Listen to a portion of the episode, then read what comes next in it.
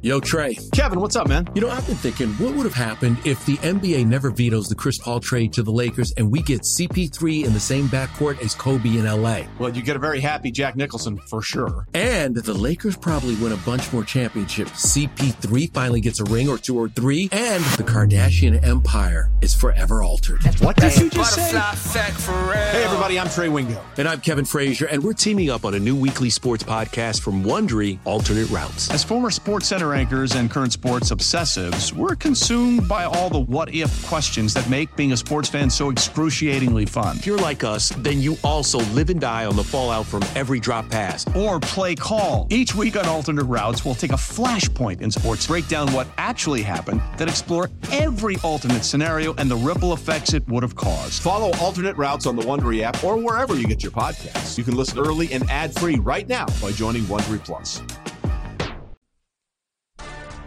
College football is the best time of the year. The fight songs. Announcers going crazy. Picked off! Real estate ahead! Shiloh! Sanders! Stunned like his daddy! Touchdown! The roar of the crowd. But for Nick and Ken, college football only sounds like one thing. It's Lock Miss time on You Better You Bet.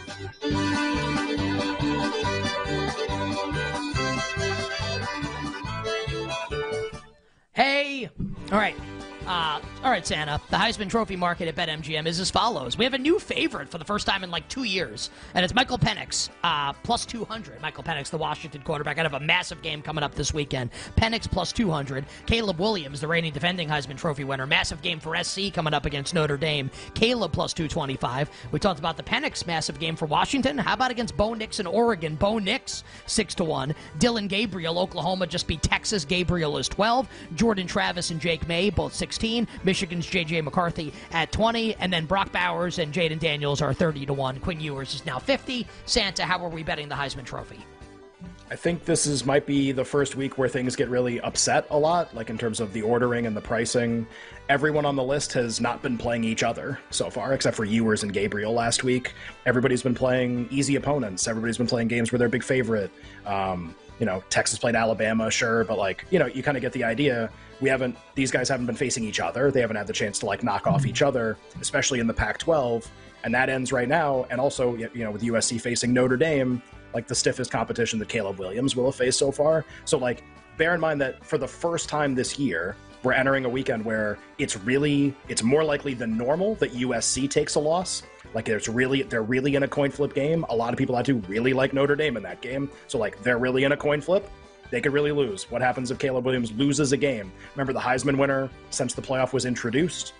Lamar Jackson, Caleb last year, those are the only two that didn't go to the playoff. And Caleb was really close to going to the playoff last year. So it's kind of just like Lamar, who, you know, like broke every record, basically, like when he played quarterback for Louisville. So you want guys who were in the playoff mix.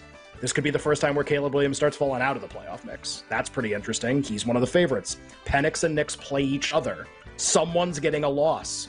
Also, both could have bad statistical games because, you know, the other team's really good and it's not Texas Tech and it's not, you know, some, you know, loser team on the road or whatever. So I just think the Pac-12 guys are all super vulnerable because they're all going to finally start playing games they can lose. Yeah, we love them right now, but like now we want to see what happens going forward. Dylan Gabriel will be a favorite in every game he plays the rest of the year, probably a big favorite until the Big 12 title game. He is probably the only player that is close enough statistically to even be in the discussion versus the Pac-12 guys right now. Drake May maybe can get there if he goes nuclear. One of the Big 12 guys or Big 10 guys maybe, but it's really unlikely. I actually think like Dylan Gabriel might be the most likely player to win Heisman now. And I know I'm trying not to overreact to what just happened against Texas, but the market like didn't react nearly enough. In my opinion, like that was the test game. That was the Heisman moment. He did it. He passed. Now all these other guys have to do it. They haven't done it yet. I just think that's kind of interesting that he's 12 and they're all going to start taking some losses. Great job by Santa breaking down the Heisman Trophy on day 2 of Lock Miss. Tomorrow is, Wednesday. Day 3 of Lock Miss.